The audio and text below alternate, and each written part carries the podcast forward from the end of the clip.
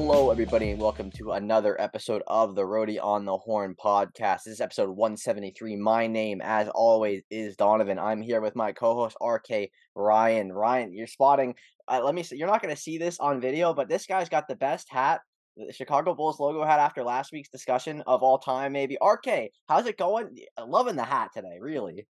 Yeah, you know, gotta gotta shout out NBA season. It has arrived. Uh, I'm not expecting the Chicago Bulls to have a great season, but nevertheless, got the hat on, feeling feeling good. Watched uh watched some good games actually on uh, on opening night uh for uh for the NBA. Uh I mean it'll be our last podcast of October here, Donnie. So uh we got to enjoy it well. We kind of have this crossover now of everything going on in the world of sports. So I'm doing great, rocking the Bulls cap and uh fired up for for the, another Roadie on the Horn podcast.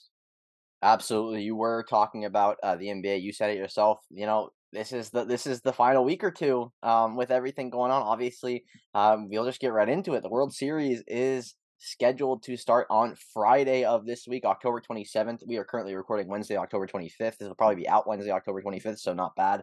But we do have a World Series matchup after what ended up being a really strong, eventful seven game series on both sides, the AL and NL. I initially wouldn't have anticipated the Diamondbacks pushing this one to seven. Um, just thinking about how their season went, you know, the Phillies were kind of hot. They had just knocked off the best team in baseball. Um, that didn't happen. But I want to start off actually in the AL with the Rangers and the Astros because I think both you and I coming into this one, we were kind of anticipating this to be the, the star series, the um the light of the AL or the, the championship series, the AL, ALCS was very clearly the better matchup coming in, uh, and we had an incredible, incredible matchup.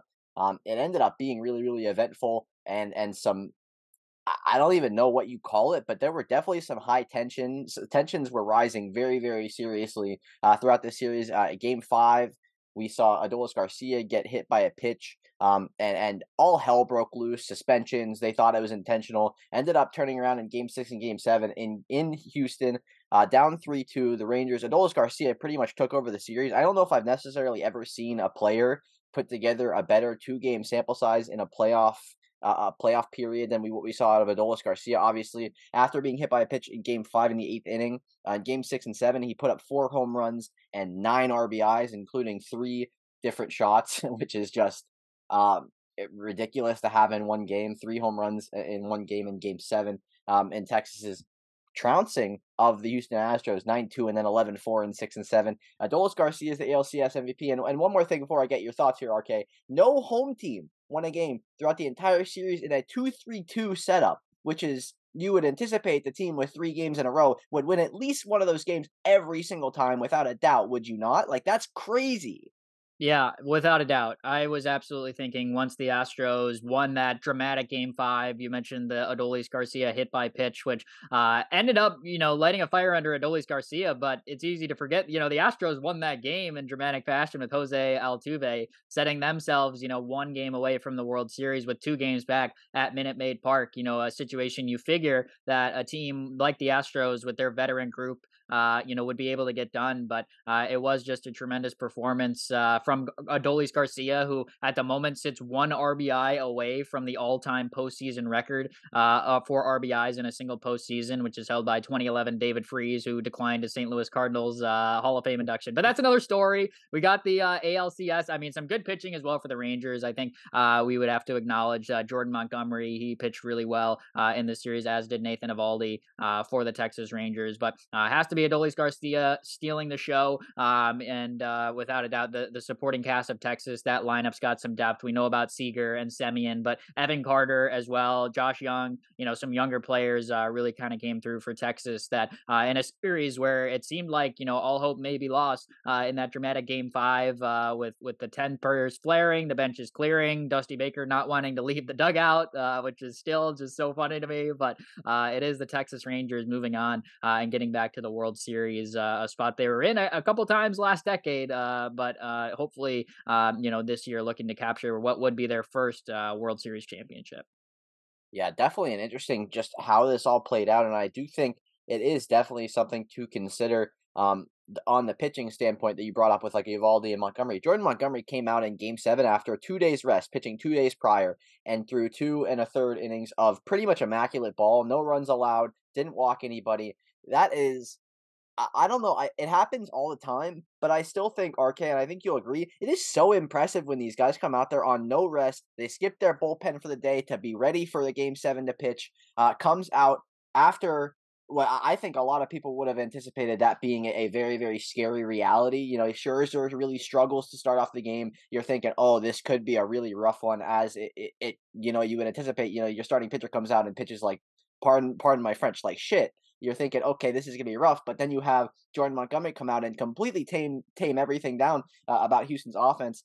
I just want it before we move on. I'm gonna give real props to Jordan Montgomery because he has went from an afterthought, uh, somebody who people weren't really considering as a major impact player, to being the most impact player outside of Adolis Garcia, maybe in this entire series. You know, you get three games of, of very very strong pitching. Like man, it's it's super impressive to see these guys every year, year in, year out, somebody takes two days rest, goes out on the mound and pitches an absolute gem or or does whatever they need to do in game seven. I just think it's so damn impressive to see what modern pitchers can do compared to like I don't know. Back in the day, obviously, you knew guys were pitching five or six times in a series if they were going whatever. Like they were going to pitch every game because they had rubber arms. But in today's MLB, getting three games out of a pitcher in in a eight eight or nine day series span is like crazy impressive, is it not? Yeah, it, it really is, and the, I mean the Astros lineup is loaded. Uh, you, you said it. Uh, you know, may have been, uh, you know, kind of underwhelming postseasons for guys like Kyle Tucker or Jeremy Pena, but you still have some dominant guys at the top. I mean, Yordan Alvarez was just raking everybody. He was almost matching left-handed pitching uh, as as good as he is right-handed pitching. Like it was unbelievable um, what he was putting on display. Uh, and you know, we hate to say it, we hate the Astros always being in the spot year after year, but gosh, they make for some fun baseball too. At the same time, like you maybe rooting hard against them, but um, you know, it's just the fact they're so good, so respected um, that you know for a team uh, in their own state, in their own division, to knock them off in dramatic fashion as they did, you know, a dominant Game Seven win. I think we were definitely thinking that one was going to be tight, um, given how the series had unfolded so far. But um, really, a, a start to close dominant game, and you said it, Adolis Garcia, without a doubt, the star of the show yeah, will be very exciting to see the Rangers in the World Series. I definitely think that that was like an America's team type deal. Like 85 or 90% of MLB fans were rooting for the Rangers, if not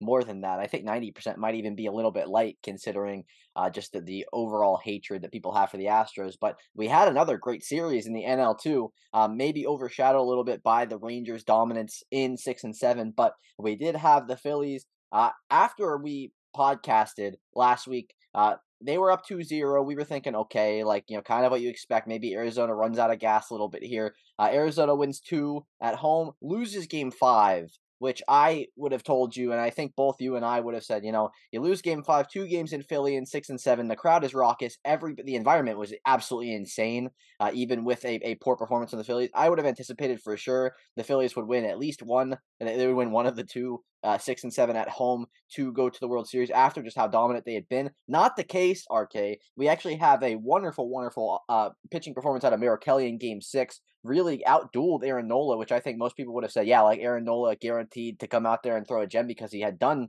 that the entire playoffs and he is a historically good playoff pitcher. And then game seven, you come back around with Ranger Suarez, who had the best ERA in postseason history through 30, 30 innings pitched. Now, it kind of sort of pitched well. I would say he pitched fine enough. You get three runs in five innings, you're like, okay. But Brandon Pfaadt, once again, RK, comes out, steals the show, seven Ks in four innings. The rest of the bullpen gives up one hit the last five innings of the game. The Phillies get on base three times, two walks, obviously, but uh, one hit in the last five innings. The Diamondbacks somehow managed to, to close this one out. Paul Sewald obviously comes in uh, at the end of the game to close it after Kevin Ginkel threw two innings of, of nearly perfect ball uh, for the Arizona Diamondbacks. let me tell you, RK, I'm not necessarily happy about it being the case because I would have really anticipated a Rangers Phillies World Series would have been magic. It would have been fantastic for me. But uh, Rangers Diamondbacks, not that bad, I guess, right?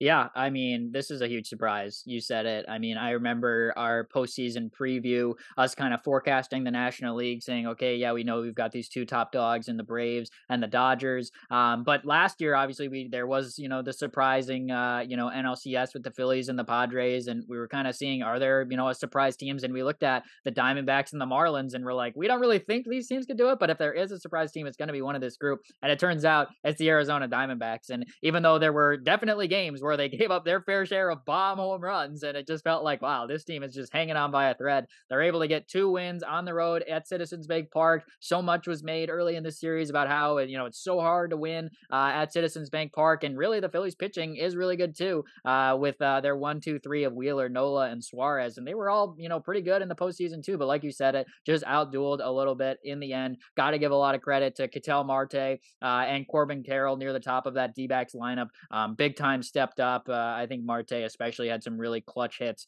um, that you know turned the tide uh, towards the Diamondbacks uh, heading into the World Series. Um, but I mean, if you had told me that Zach Gallen, the ace pitcher for the Diamondbacks, would have an ERA over five in four postseason starts, I would say there's no way in hell the Diamondbacks are still playing into late October and in the World Series. And yet here we are. That just continues to show how unpredictable the baseball playoffs are. It's part of what makes it a lot of fun to follow, and um, you know, some fresh blood. Uh, you know, for so long it was easy to make fun of baseball. It's like, oh, the top market teams, you spend the most, you're going to win the World Series. Uh, you know, in years where, say, the Dodgers or the Red Sox, um, you know, were champions, it was easy to kind of point uh, at that in terms of the overall MLB uh, landscape. But certainly, this is a good year where, um, you know, the Diamondbacks are a good example of a team that was just able to kind of get it done against all the odds uh, and find ways to win ball games.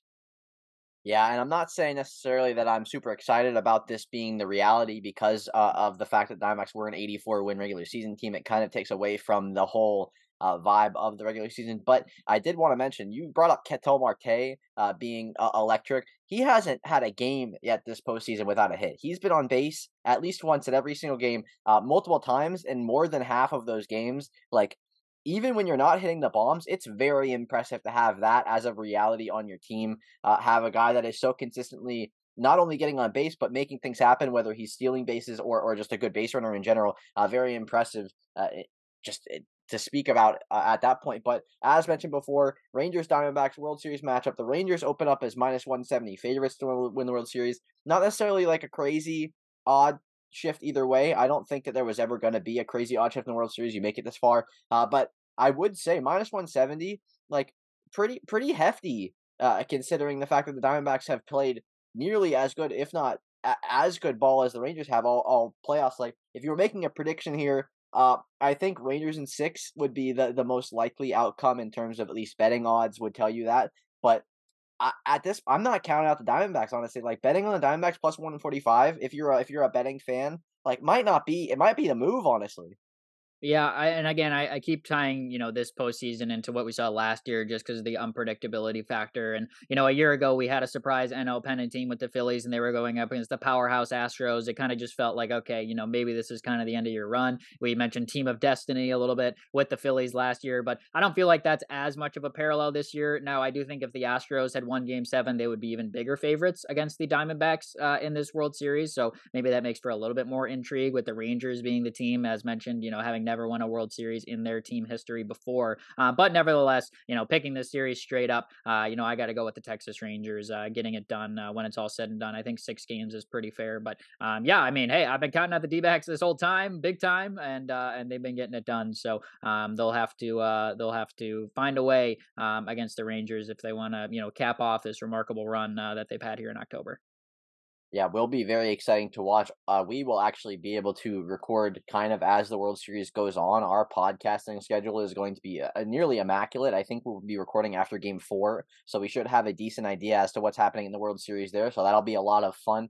Uh, but yeah, baseball has been really, really good. October, obviously, as you mentioned before, we've got all the major sports going on right now. Baseball will be done in about a week, week and a half, but we're still we're really enjoying it as it is. And I mean, RK, it's not just a baseball week. We've got football, we've got basketball just started, hockey, but I think the most important thing that we got to talk about the Eagles and the Giants both won in the same week at the same time. Things were not at the same time, but on the same day. It was a really, really good week for both of us, obviously, in uh, our, our football fandom. We'll start off with your Eagles because it was very clearly the more exciting and more um, electric of the games. Obviously, you were in attendance for this game, so that must have been a lot of fun to watch. Obviously, we saw Jalen Hurts and the Eagles do what Jalen Hurts and the Eagles all, always seem to do. Uh, AJ Brown with another magnificent performance. I think that he was very clearly the best player on either team in this game offensively. He was unbelievable. He saw 15 targets, RK. Like you don't you don't see a receiver with 15 targets unless he's really cooking, and he was really cooking. Obviously, too, we saw a very strong defensive performance. I would say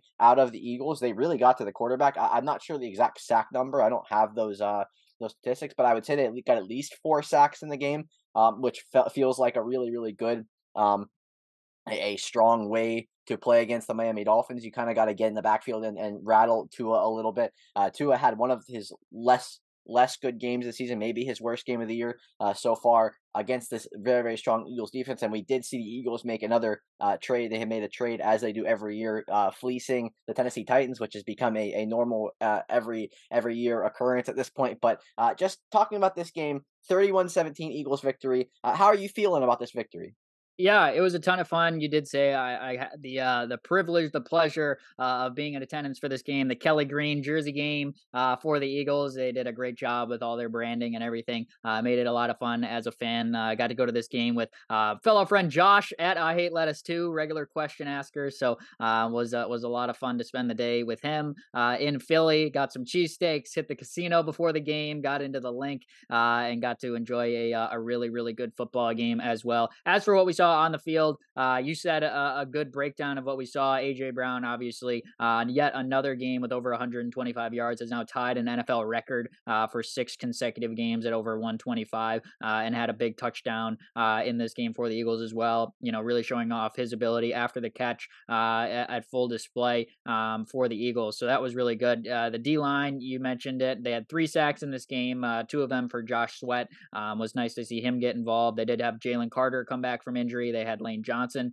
come back from injury, so some big help for the Eagles on the trenches. I think that was definitely a big factor uh, compared to what we saw, uh, you know, the previous week, in which was kind of a tough loss to, to the New York Jets. So definitely got a little bit of lucky uh, at times in this game. Tyreek Hill you know, did have uh, you know a productive day. Also had kind of 15 targets. Funny enough, matching uh, AJ Brown. I mean, it seems like these are two of the top receivers, uh, you know, that are doing it right now at this point in time, uh, uh, right now in the NFL. But uh, Tyreek Hill had kind of a uh, funny play. Looked like he was going to score a touchdown. Ended up dropping the ball. We thought it might have been a fumble. It goes out of bounds. Ends up just being an incomplete pass. But um, really kind of changed a little bit of the momentum in this game, in my opinion, um, because the Eagles know that their DBs are, are not necessarily the fastest. So covering Tyreek Hill is going to be a problem. Did have one touchdown right before halftime, but uh, overall did enough to get a win against a quality team in the Miami Dolphins. Uh, and you know now the Eagles sit as the only one-loss team in the NFC. So um, a lot to like from uh, from a Philadelphia Eagles standpoint. Ton of fun to be at this game uh, in person uh, as well uh, for the Kelly Green return.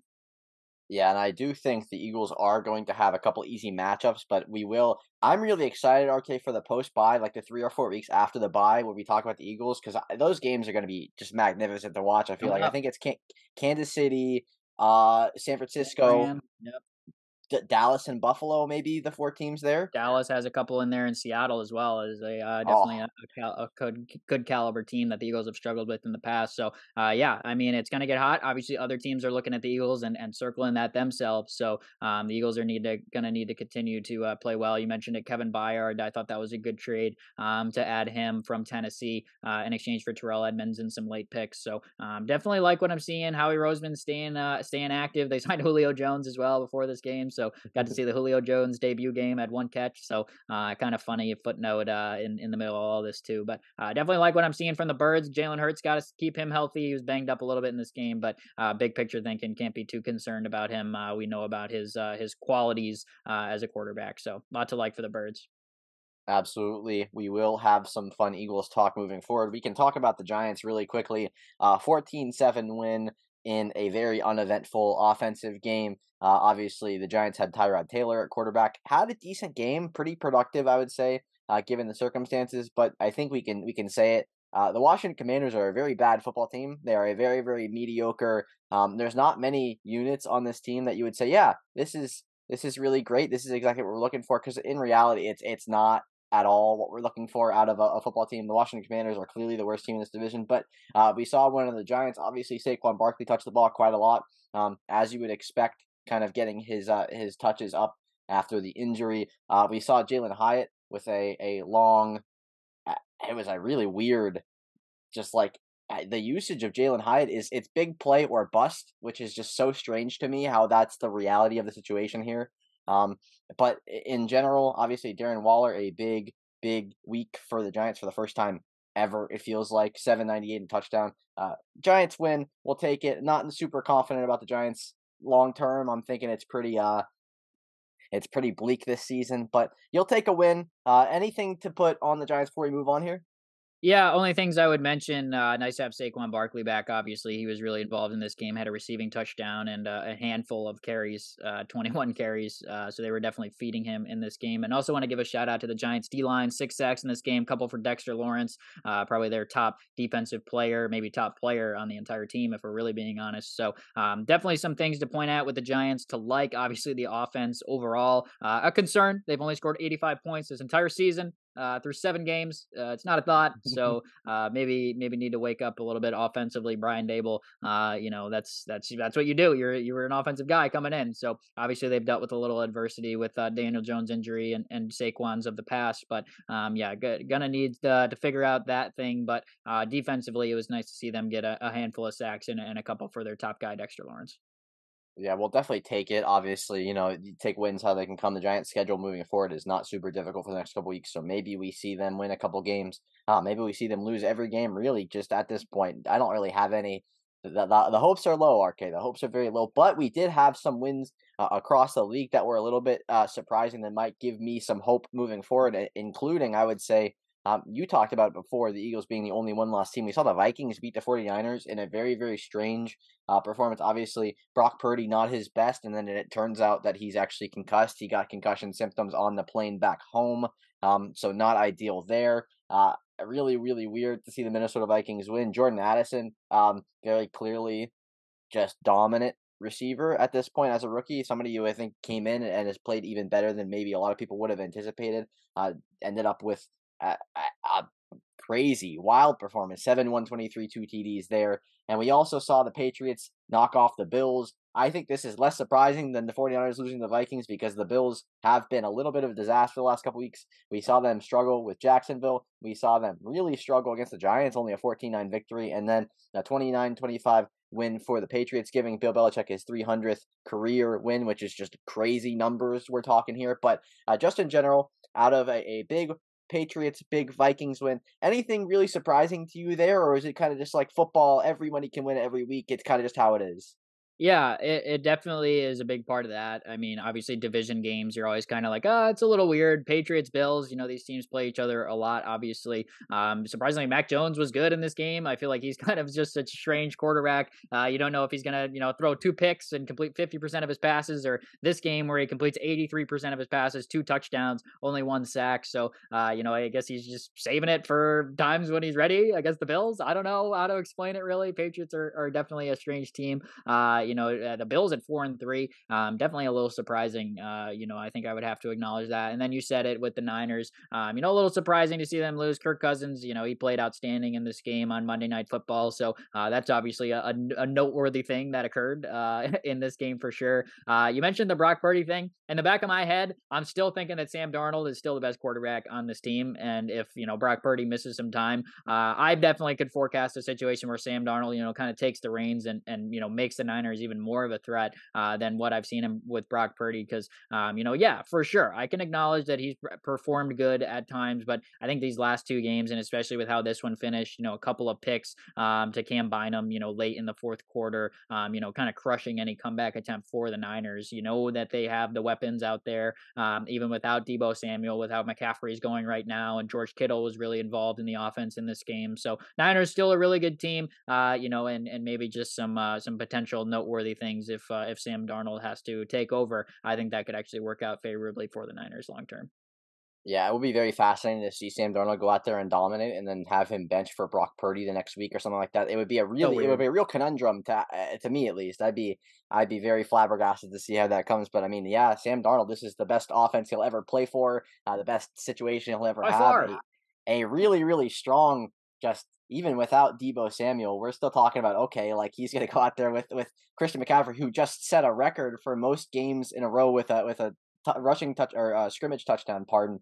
Um, really, really fascinating there. But we do see uh, if 49ers reach the Bengals, it's going to be a hell of a matchup Sunday. Uh, should be should be kind of fun with Sam Darnold there. So an exciting reality there. Um, football, football, football, football. Lots of it in the NFL. We also have a really, really packed college football schedule from last week to talk about. Uh, RK, I don't know. Uh, you know, we, we can always talk about Miami. We can always talk about everybody else, but really, we had some we had some actual doozy matchups this week for once. Um, and, and I guess we'll talk about Miami real quick. Miami beat Clemson, double overtime victory. Shouldn't have got to that point. Miami was the better team in this game. I will be very, very clear in this one to say, um, even with Tyler Van Dyke injured, missing the game, um, they were they were better. Emory Williams came in, played a decent game. Um, really not super productive, but you know, backup quarterback. What are you expecting out of a backup quarterback in college football? They if they come out there and beat Clemson, you're saying, okay, great, fantastic. Uh, obviously, Miami's defense was very, very good yet again. It's been very, very good for, for large portion of the season, which is nice. Obviously, some uh, downsides to that, but uh, Miami went over Clemson after after two really bad weeks. There's a there's a reality here, RK, where Miami could very well be either six and one or seven and zero at this point in the season. Uh, we're instead we're looking at five and two. Not as exciting, but um, the stock is up in the Miami football program. Is that is that real? Is that is that a reality? Yeah, I mean it. Uh, it definitely appears that way. You know, even in a year where Clemson uh, has struggled a little bit, already their third loss of the year. It's uh, it's nice to get that done after losing a couple of games back to back with Georgia Tech and, and North Carolina. Uh, a tough one on the road last week. So, uh, yeah, I mean, you still have a game at Florida State uh, on your schedule, which you know we'll talk about them in a minute. They're still looking really good. I'm sure Miami is, is definitely circling that game as um, you know a potential you know big time upset um, that they would be able to pull off if they can continue to keep this thing going. Yeah, really, really nice there. Obviously, RK, we can talk about Iowa very, very briefly here. Um, it's it wasn't good. Um, a 12-10 loss to a very e- equally as mediocre Minnesota football team, maybe more mediocre than Iowa's football team, football team, but uh, any anything from this at all? Yeah, this was bad. Uh, they, you know, should have won this game because uh, Cooper DeJean pulled another Cooper DeJean and tried to uh, pull a, a rabbit out of his hat with a punt return touchdown uh, in the final, you know, two minutes of this game, and that was wiped off uh, because they thought he was making a fair catch. He was really just pointing at the ball. Uh, you know, it is what it is. It's kind of a tough call. I can understand why they overturned it, but just the emotional swing of Iowa pulling another classic Iowa, you know, win, and specifically Cooper DeJean doing it yet again. It was tough uh, for him to have that kind of ripped away from him uh, against a team that Iowa historically has kind of dominated. They've really haven't had too many problems with Minnesota, but um, yeah, I mean, you know what you're going to get. You know, there was 22 points scored total in this game. It's a classic Iowa football game uh, in the Big Ten. I mean, they even rushed for just 11 yards as a team. I mean, it was ugly uh, at Kinnick Stadium, and uh, and a tough finish, uh, as mentioned, with what happened with with the overturned punt return touchdown. So tough one for the Hawkeyes, um, but nevertheless, they still sit at six and two. They have an opportunity to win the Big Ten West uh, if they can continue to keep a couple wins going on. Their schedule is not too hard: Northwestern, Rutgers, Illinois, Nebraska. You know, we're not talking about top teams in college football that are remaining for the Hawkeyes. So uh, maybe still uh, some potential for them to salvage something, uh, even if it means them getting stomped in the Big Ten title game against a Michigan or Ohio State, um, which could definitely be on the horizon. But uh, yeah, that's what's going on with the Hawkeyes uh, at the moment. Yeah, unfortunately, they were they had the over under set at 30 and a half points, which was a, a historic low Yeah, uh, in the last 20 years, and they still managed to be didn't even come under a touchdown. close.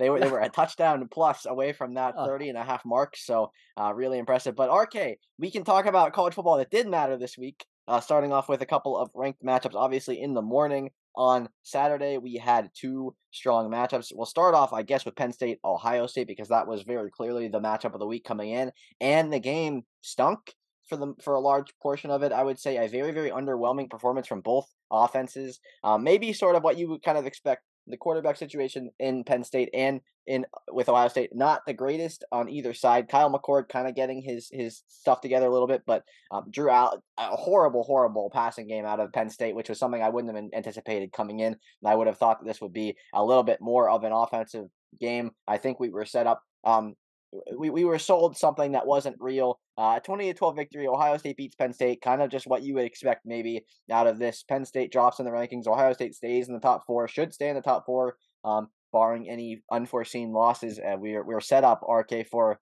uh, as we talked about last week. We're set up for some fun matchups between uh, Ohio State and Michigan. End of the end of the season. Last week of the season should be really good. But uh, any takeaways from this twenty to twelve Ohio State victory? Yeah, takeaway has to be Marvin Harrison Jr., you know, arguably the best player in college football right now. I think Caleb Williams is just about the only other guy you could consider for that feat. 11 catches, 162 yards, and a touchdown for Marvin Harrison Jr. in this one. I mean, he just continues to put on full display how he is such a complete receiver. You know, definitely has the potential to enter the NFL as the best receiver prospect we've seen since Calvin Johnson. Could we even go further back than that? Uh, I mean, this guy is as good as they come, and uh, we even saw him do it in some different ways. We know about his big playability down the field, but uh, even showed off some catch and run in this game uh, on some short drag routes that he was able to turn into some bigger gainers that I thought was encouraging uh, from an Ohio State standpoint. But like you said, kind of an ugly game overall. Uh, it was kind of more Big Ten-y than a top seven matchup, you would so think. But nevertheless, big takeaway has to be the star receiver for Ohio State, Marvin Harrison Jr. Yet again, putting on another big time game. Yeah, I definitely agree there. Obviously, nobody even came close to matching that energy throughout the entire game on either side of the ball, either team. So, um, a very impressive game from him. But yeah, Ohio State win, kind of what you would have expected. I believe they were favored by about a touchdown coming in. Um, what I wouldn't have anticipated, RK, is uh, the Tennessee Alabama game. Tennessee leads twenty to seven at a half, doesn't score again after halftime. A really, really strange like tale of two games within one game, tale of two halves type deal. Obviously, Tennessee came out very strong. Squirrel White looked really, really good. He was making big play after big play after big play. I kind of died down in the second half. We also saw Alabama's offense wake up in the second half, as mentioned before. Uh, out of nowhere, we're seeing Jalen Milroe making plays. Jase McClellan was very, very good. Touched the ball a billion times in this game, um, maybe just due to the lack of quarterback ability there uh, from Bama. But an Alabama victory, 34-20, a little bit of a revenge, a revenge victory. You know, obviously you lose one one in every 20 games to to Tennessee if you're Alabama. You're sitting like, oh, this is crappy, but a, very big and necessary victory for them to stay in the potential college football playoff race. I think they're still on the outside looking in, uh, but you know, win out and you're probably in the playoffs if you're Alabama. Uh, just in general, uh, sort of kind of how it was expected, uh, score line, but not how the game was expected to play out. Maybe I would say.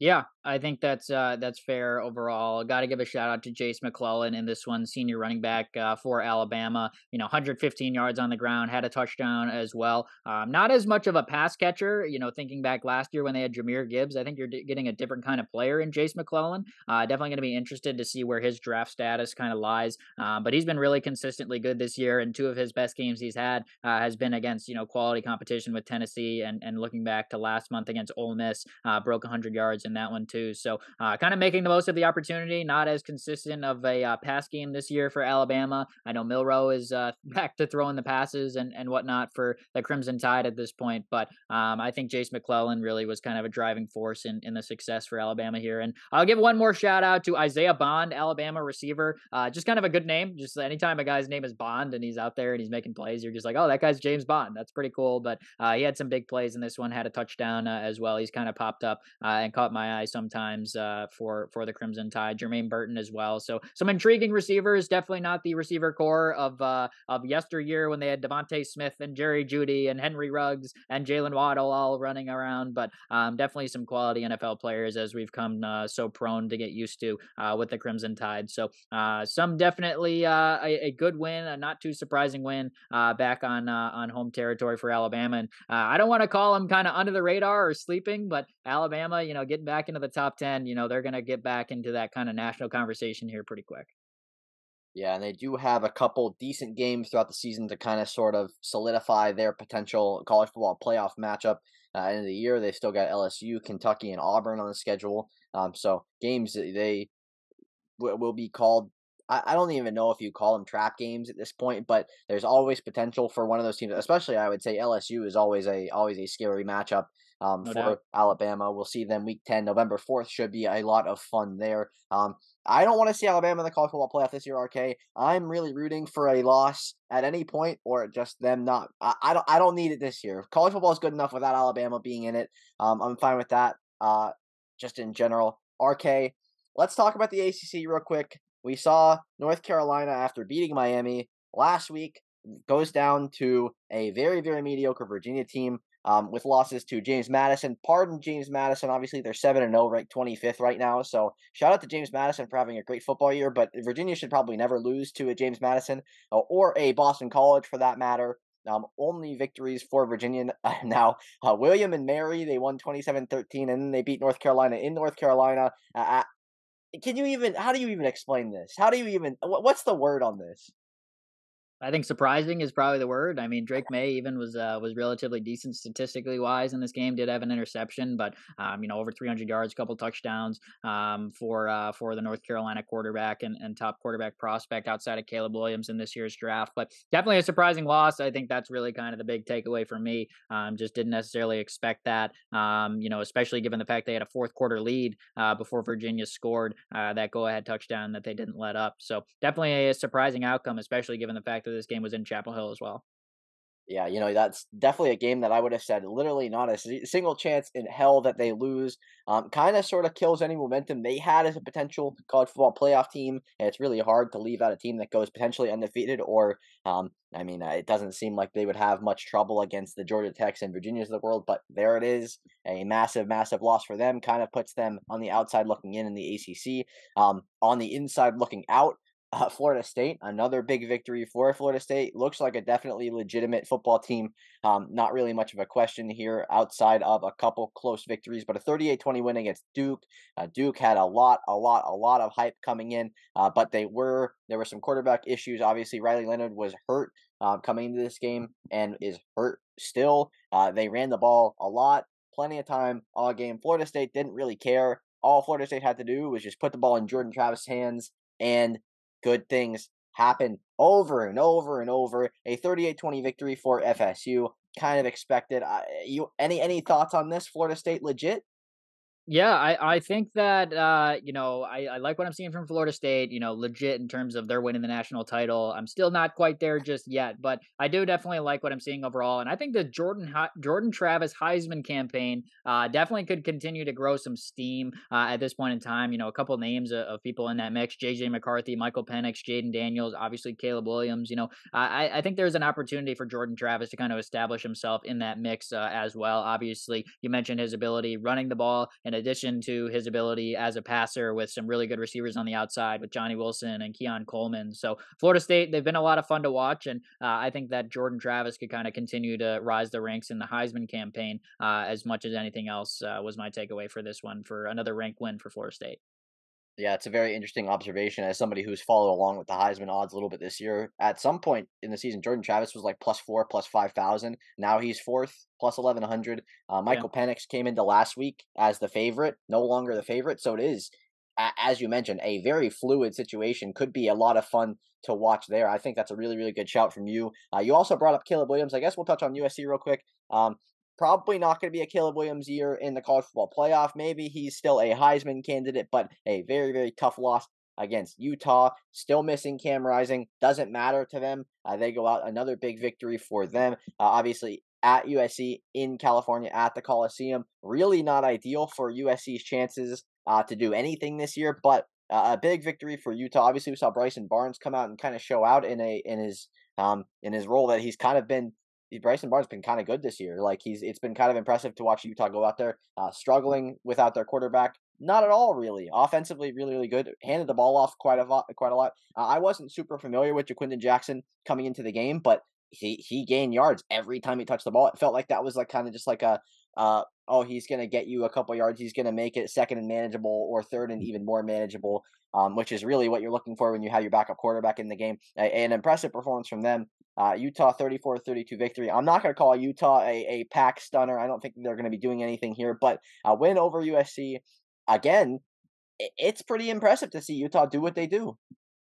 Yeah, no doubt. Really just consistently getting things done. And you figure they had a really, really tough schedule and still have some tough games coming up. But you think back to their non conference, Florida and Baylor, even in conference, UCLA and USC now with wins. They have the one loss at Oregon State, um, which is definitely one they obviously want to have back. But still with some big time games against Oregon and Washington coming up, you know, two top 10 teams. So uh, Utah very much in that mix, but um, they're going to need to continue to prove it. But boy, this was a big time one, a last second field goal on the road hostile environment against Caleb Williams, uh, and they were able to get it done. So, uh, really impressive win uh, for Utah here. And for USC, I mean, yeah, Caleb Williams, he could have played better in this game. Didn't have a passing touchdown, did have one on the ground. Um, but I think it's really the USC defense that has really kind of struggled. They just gave up 48 to Notre Dame last week, uh, and obviously here against Utah again, you know, giving up 34 points. Um, you know, hasn't been the greatest performance from USC defensively, and it's a little surprising considering uh, that Lincoln Riley has his guy Alex Grinch as the defensive coordinator, he brought with him from Oklahoma. So uh, maybe that's an area that um, you know is a red flag for USC football right now because uh, we know the fireworks they can you know put out there on offense, but uh, defensively it hasn't been up to par. And uh, for that reason, even you know with some big games for them with Washington and Oregon still on their schedule too, uh, you know they're pretty much out of things in terms of the college football playoffs. So uh, tough to see that for Caleb Williams. and you know obviously you want to see the star quarterbacks be in that mix, be in those big time games, see how they respond in a college football playoff scenario something we saw from CJ Stroud and Bryce Young, for example, looking back to the class a year ago. Not going to get that opportunity for Caleb Williams, unfortunately, but um, nevertheless, uh, you know, a, a, really, really impressive win for Utah, uh, who continues to, you know, put together strong seasons year after year. Yeah, it is impressive to see what they do. It doesn't matter who the quarterback is; they still end up winning games. Utah, um, I'm not gonna, I'm probably not gonna win out uh, if they did win out, it would be really interesting to see what the, the scenario was at the end of the season, yeah. given uh, the, the pedigree of victories would be nearly as good or better than anybody in college football. Obviously, that is um, that is a very early thought, given the fact that those matchups are not going to be easy wins at all. But um, so, uh, shout out to Eric Jensen. Obviously, this is the only time you'll ever get us talking good about Utah football. So, uh, congratulations to you.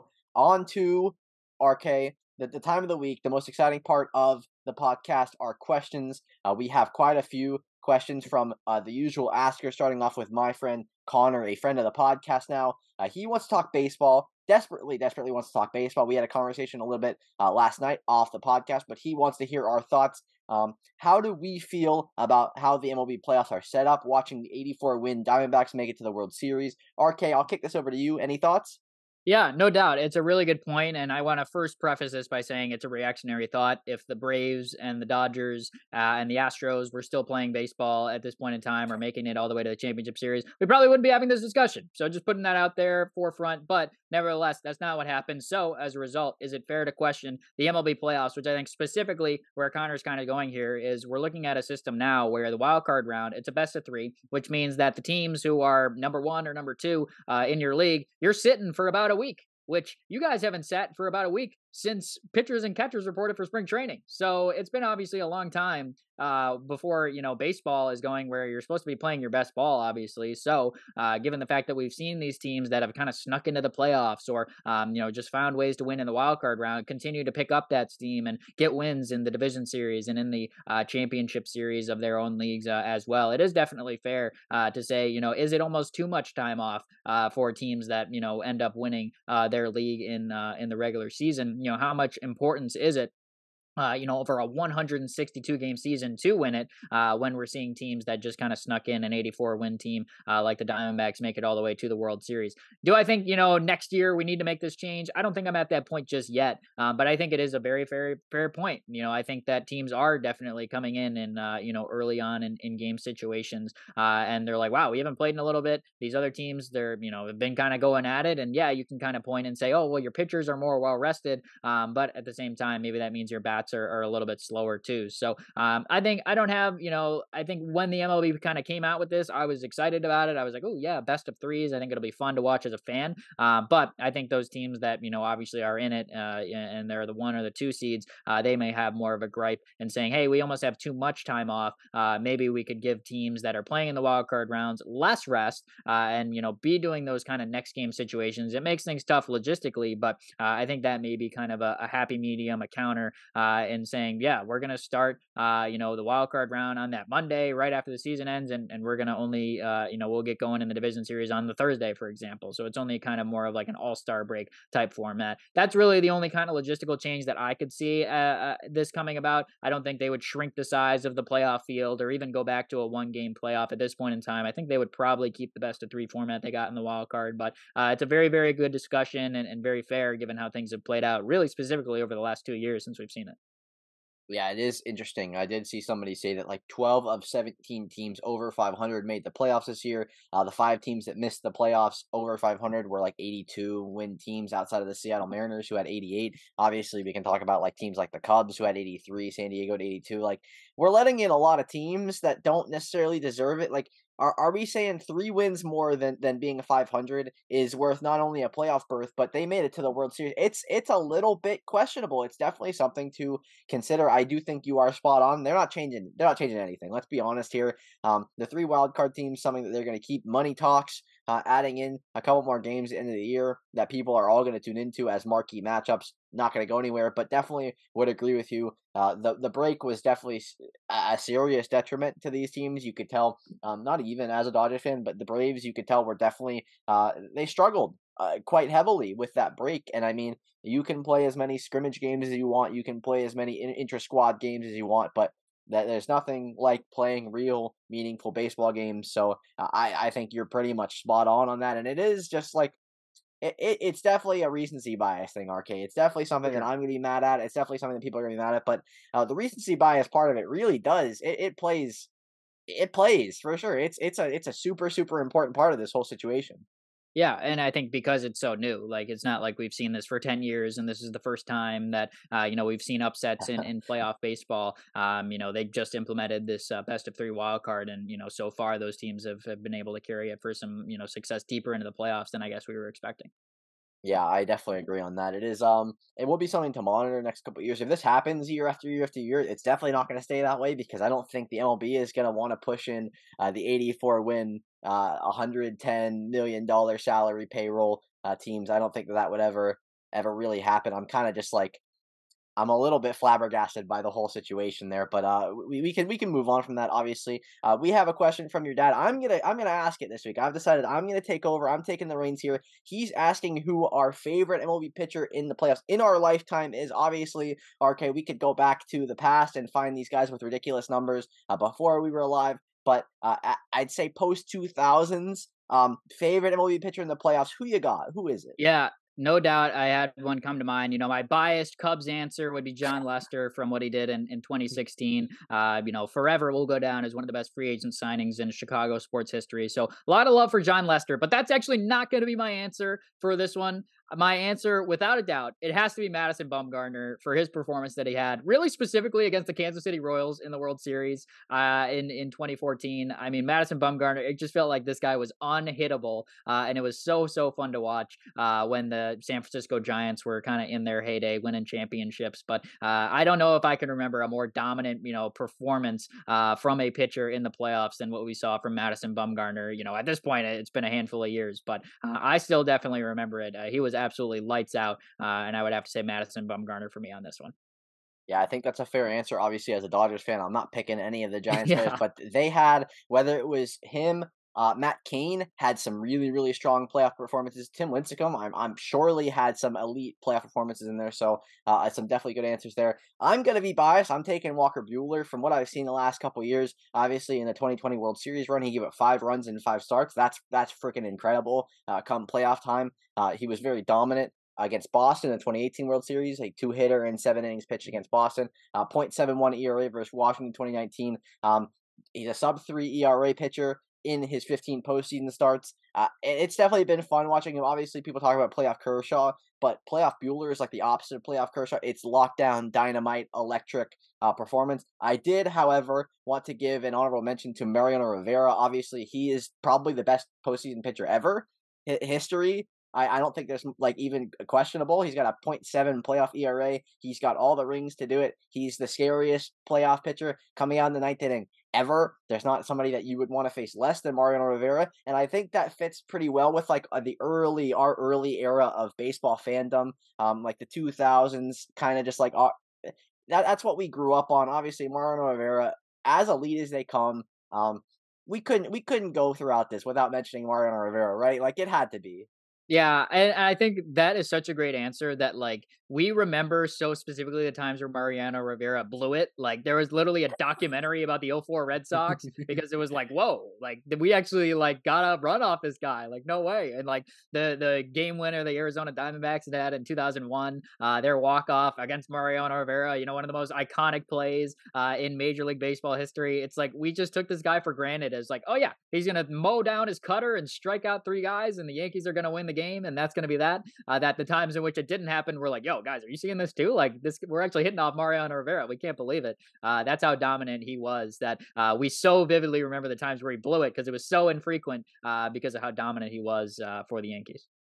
Yeah, I mean, obviously, nobody wants to talk up the Yankees. Nobody ever wants to say anything nice about the Yankees. But Mariano Rivera, good guy, great pitcher. Uh, all you can ask for, really. Uh, we have a couple other questions. I'll leave the last question to your family, but I'm going to take Jason's questions uh, asked every week. We have a follow up on something that was asked many, many, many weeks ago. RK, I, am going to look back, back in April. Back in April, uh, uh, I can't confirm. Back in April, uh, so back in April, we had a story about a group of four stealing 200 ended up being $230,000 worth of dimes from a cargo truck that was left in uh, Philadelphia. Just they used they used crowbars and stuff to get the dimes. Ended up with 200,000. Uh, we have an update on that story. It is now October 25th. This story came out yesterday. Yesterday for the podcast. Uh, these people were caught after stealing not only 2 million dimes, but six refrigerators, 60 cases of Jose Cuervo tequila, among other things. Uh, they were finally caught uh, because they, among other things, post on social media flexing a Dodge Ram truck that had been purchased by uh, one of these four people with the change that they received from stealing the dimes. Um, apparently, phone records, messages. Uh, there's even there's multiple receipts from them going to a Coinstar machine and just dumping dimes in a Coinstar machine and leaving with the receipt. Uh, it's really, really spectacular. But we can't confirm RK in the Walmart parking lot. The dimes that were found there, it was not for naught. These men have finally been caught. They tried their best to get away from it. Um, it just, you know, they got in trouble trying to cash them in in Coinstars. Really, really stupid. No surprising there. Not surprising there. Um, Ark, any thoughts on this finally coming? We, we figured it out. It's crazy. Yeah, we finally figured it out. I, the funny part for me is they also, yeah, it was like a part of like a bigger heist, like you said. Like they're stealing like Jose Cuervo, frozen crab legs also made the cut here, and it's like they're they're taking notes out of Jameis Winston, but at the same time, like it was more sophisticated than that. Like they were like plotting this out and like trying to find ways to just steal whatever they could out of these tractors. Like Jameis Winston just walked out of Publix with crab legs. Like it was not that sophisticated, and these guys are putting on these major heists and uh and you know getting all these robberies in. So like i feel like this needs to be like a movie. Like we need like a full documentary on netflix in like three years to come out and there'd be like just a, an overall oral history of raheem savage and ronald burns and these guys that did this. Like we we need more info on like how they did it. Like this this is such an intriguing story for me. Like these feel like guys like they'll show up on like the practice squad for the eagles at like cornerback one day and it's like oh who, who is this guy? Malik palmer? Like oh they just called him up from the practice squad. Yeah he just got out of jail for conspiracy and heist for stealing dimes. Like this is what this sounds like to me. Like I can't believe this is like actually real. Like you, you could have told me this ha- this article was off the Onion, and I would have been like, okay, yeah, that probably makes a lot of sense. But no, like they they were putting in work. Like this was not just a one off.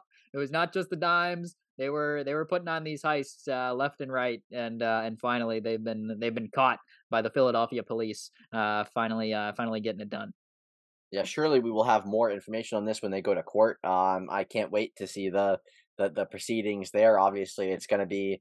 I'm sure the text messages are very damning if they got caught because they were texting each other about their their heists. You know, really just burner phones, burner phones. Something that you know we learned through GTA and stuff. Like real life, some somebody's got to go get a cricket phone, prepay it. Like don't don't. That's a bad idea. You really you really messed up with the dimes, guys. Really bad. Um, RK, we got two more questions, both of them from your family members. I'll let you take it from here.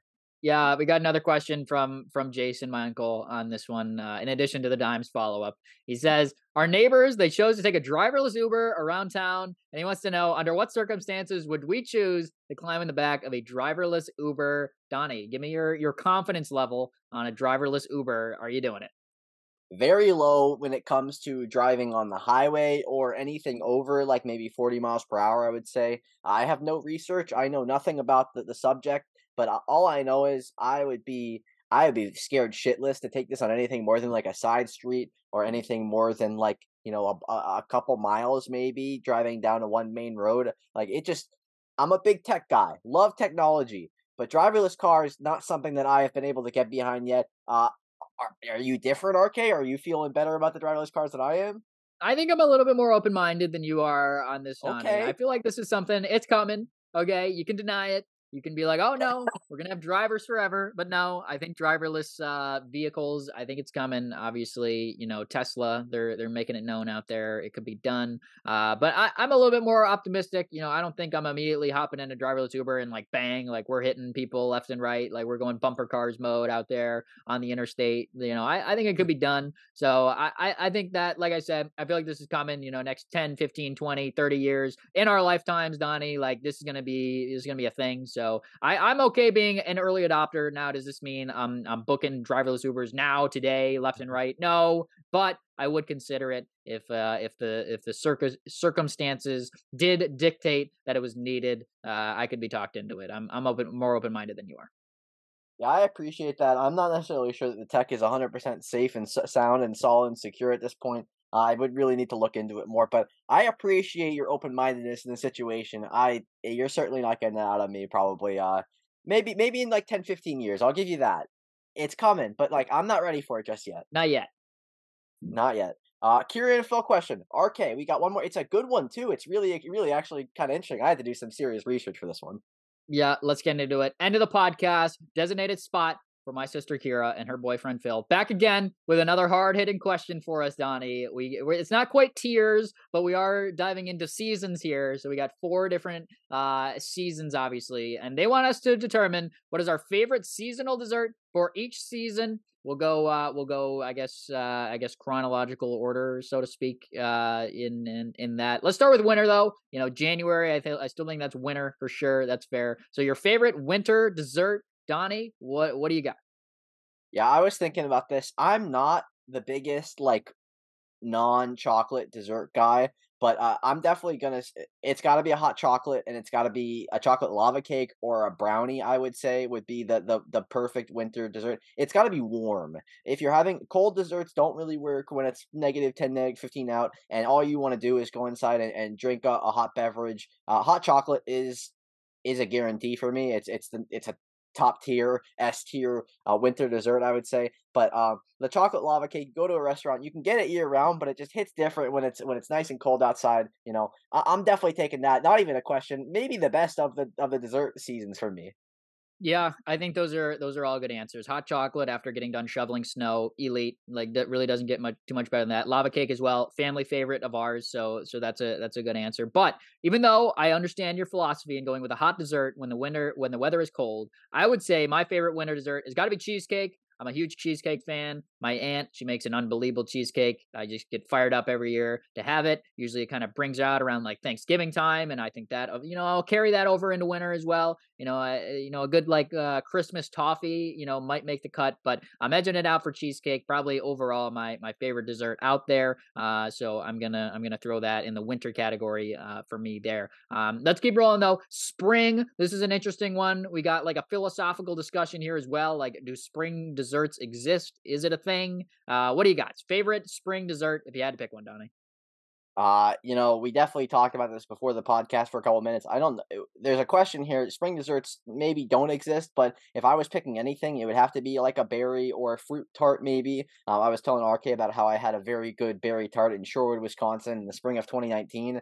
Um, and it just, it's something that I remember still to this day. Obviously, Wisconsin known for known known for their their fruit. Obviously not, but uh, I had a really nice berry tart um, when I was in Wisconsin uh, in the spring of 2019, and that's that's the only real answer I could come up with. Where like a spring specific dessert, it feels like that's like the only real go to. I don't, I got nothing on this honestly. Yeah, well, that's a good answer. You had clearly a vivid enough memory to remember like every vivid detail of what was going on there. It was good, dude. It. In Wisconsin, though, nowhere else. Yeah, Kira went to Wisconsin, went to UW, so shout out. Uh, my answer here, I'm going with chocolate covered strawberry, kind of in the same philosophy as Donnie here on like the berry theme. You know, I, I, don't think spring desserts get as much love nationally as the other seasons. If this is a national discussion, which I guess we're making it that right now, so I'm going with chocolate covered strawberry. I think that's a uh, a solid choice uh, for springtime. Uh, so that brings us to the summer now, Donnie. It's hot outside. Baseball is being played, uh, not in in postseason format. What do you got? What are you getting for dessert? Oh, I mean, it's most definitely ice cream. I would say specifically like a a chocolate ish ice cream, maybe like a Rocky Road or something along those lines.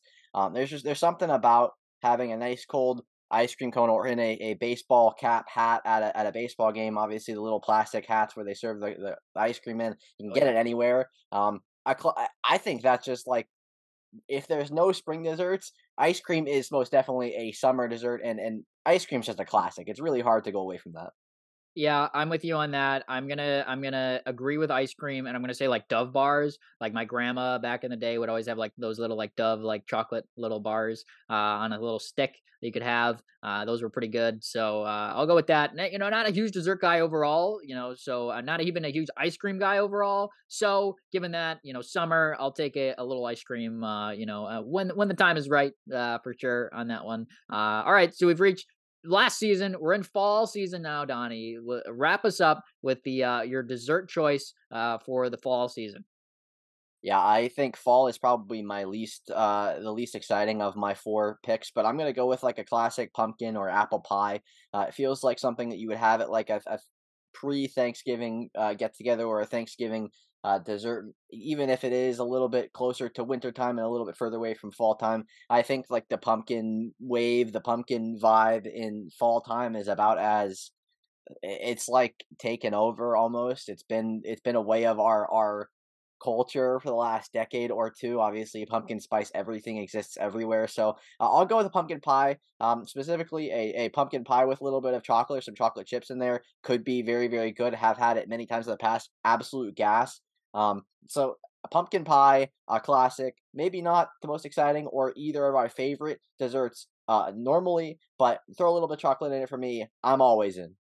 That's a that's a good choice for you. Very very seasonal of you on that one. I'm gonna pick creme brulee. It's pretty much my other like favorite dessert, and like sure, I'll have it in the fall. It's not really as seasonal themed as as Donnie gave an answer for, but I don't really like pumpkin, so sorry, I'm not having it. Even if it's you know the trendy thing to do in the month of October, I'm just gonna stick to regular creme brulee. Kira knows that. Big fan of creme brulee. Had to get creme brulee and cheesecake in there at some point. So yeah, I'll have it in the fall. I don't mind. I'll, I'll pick that as my my favorite seasonal dessert uh, for when the leaves are starting to come down from the trees. Why not? So there you go. Great question. Really gets our mind going. You know, I'm not the biggest dessert guy in the entire world. I'll, I'll definitely admit that, but it uh, it definitely gets the mind going on uh, on what you're picking, depending on what's going on on the outside. So definitely a, uh, a good question from the duo, Kira and Phil. Back again. Appreciate that one. Absolutely, uh, and they did ask, "Do spring desserts exist?" I'm saying yes. RK, just for the, for the record, I'm saying yeah. yes. Uh, they might not be the most fun or iconic of desserts, but I think a, a fruit, a, a fresh fruit related dessert in spring is a spring dessert. I'm calling that. I'm not getting enough fresh fruit. You're not getting fresh fruit in months when the fruit isn't fresh. So uh, I think spring would be a very, very good time for a, a fruit related dessert. That's just not just my thoughts. I could be wrong. Kira and Phil, please tell us if we're wrong. Not RK or myself's specialty. So we, we need your help here. Yeah, the the fact that they had to ask us this question makes me think that they don't think that spring desserts exist. That's what I'm thinking. That's exactly my what sense. I was thinking. Not uh, not trying to do too much assumption here, but that's just my sense of the situation.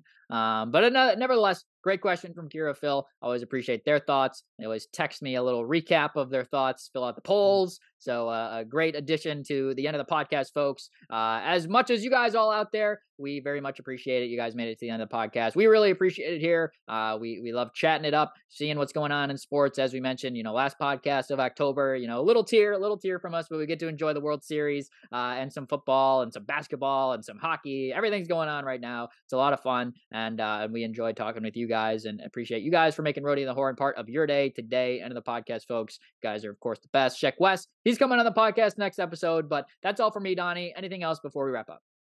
No, obviously, RK said it best. We appreciate everybody who listens, and we will talk to you again next week. Peace, everybody. Peace.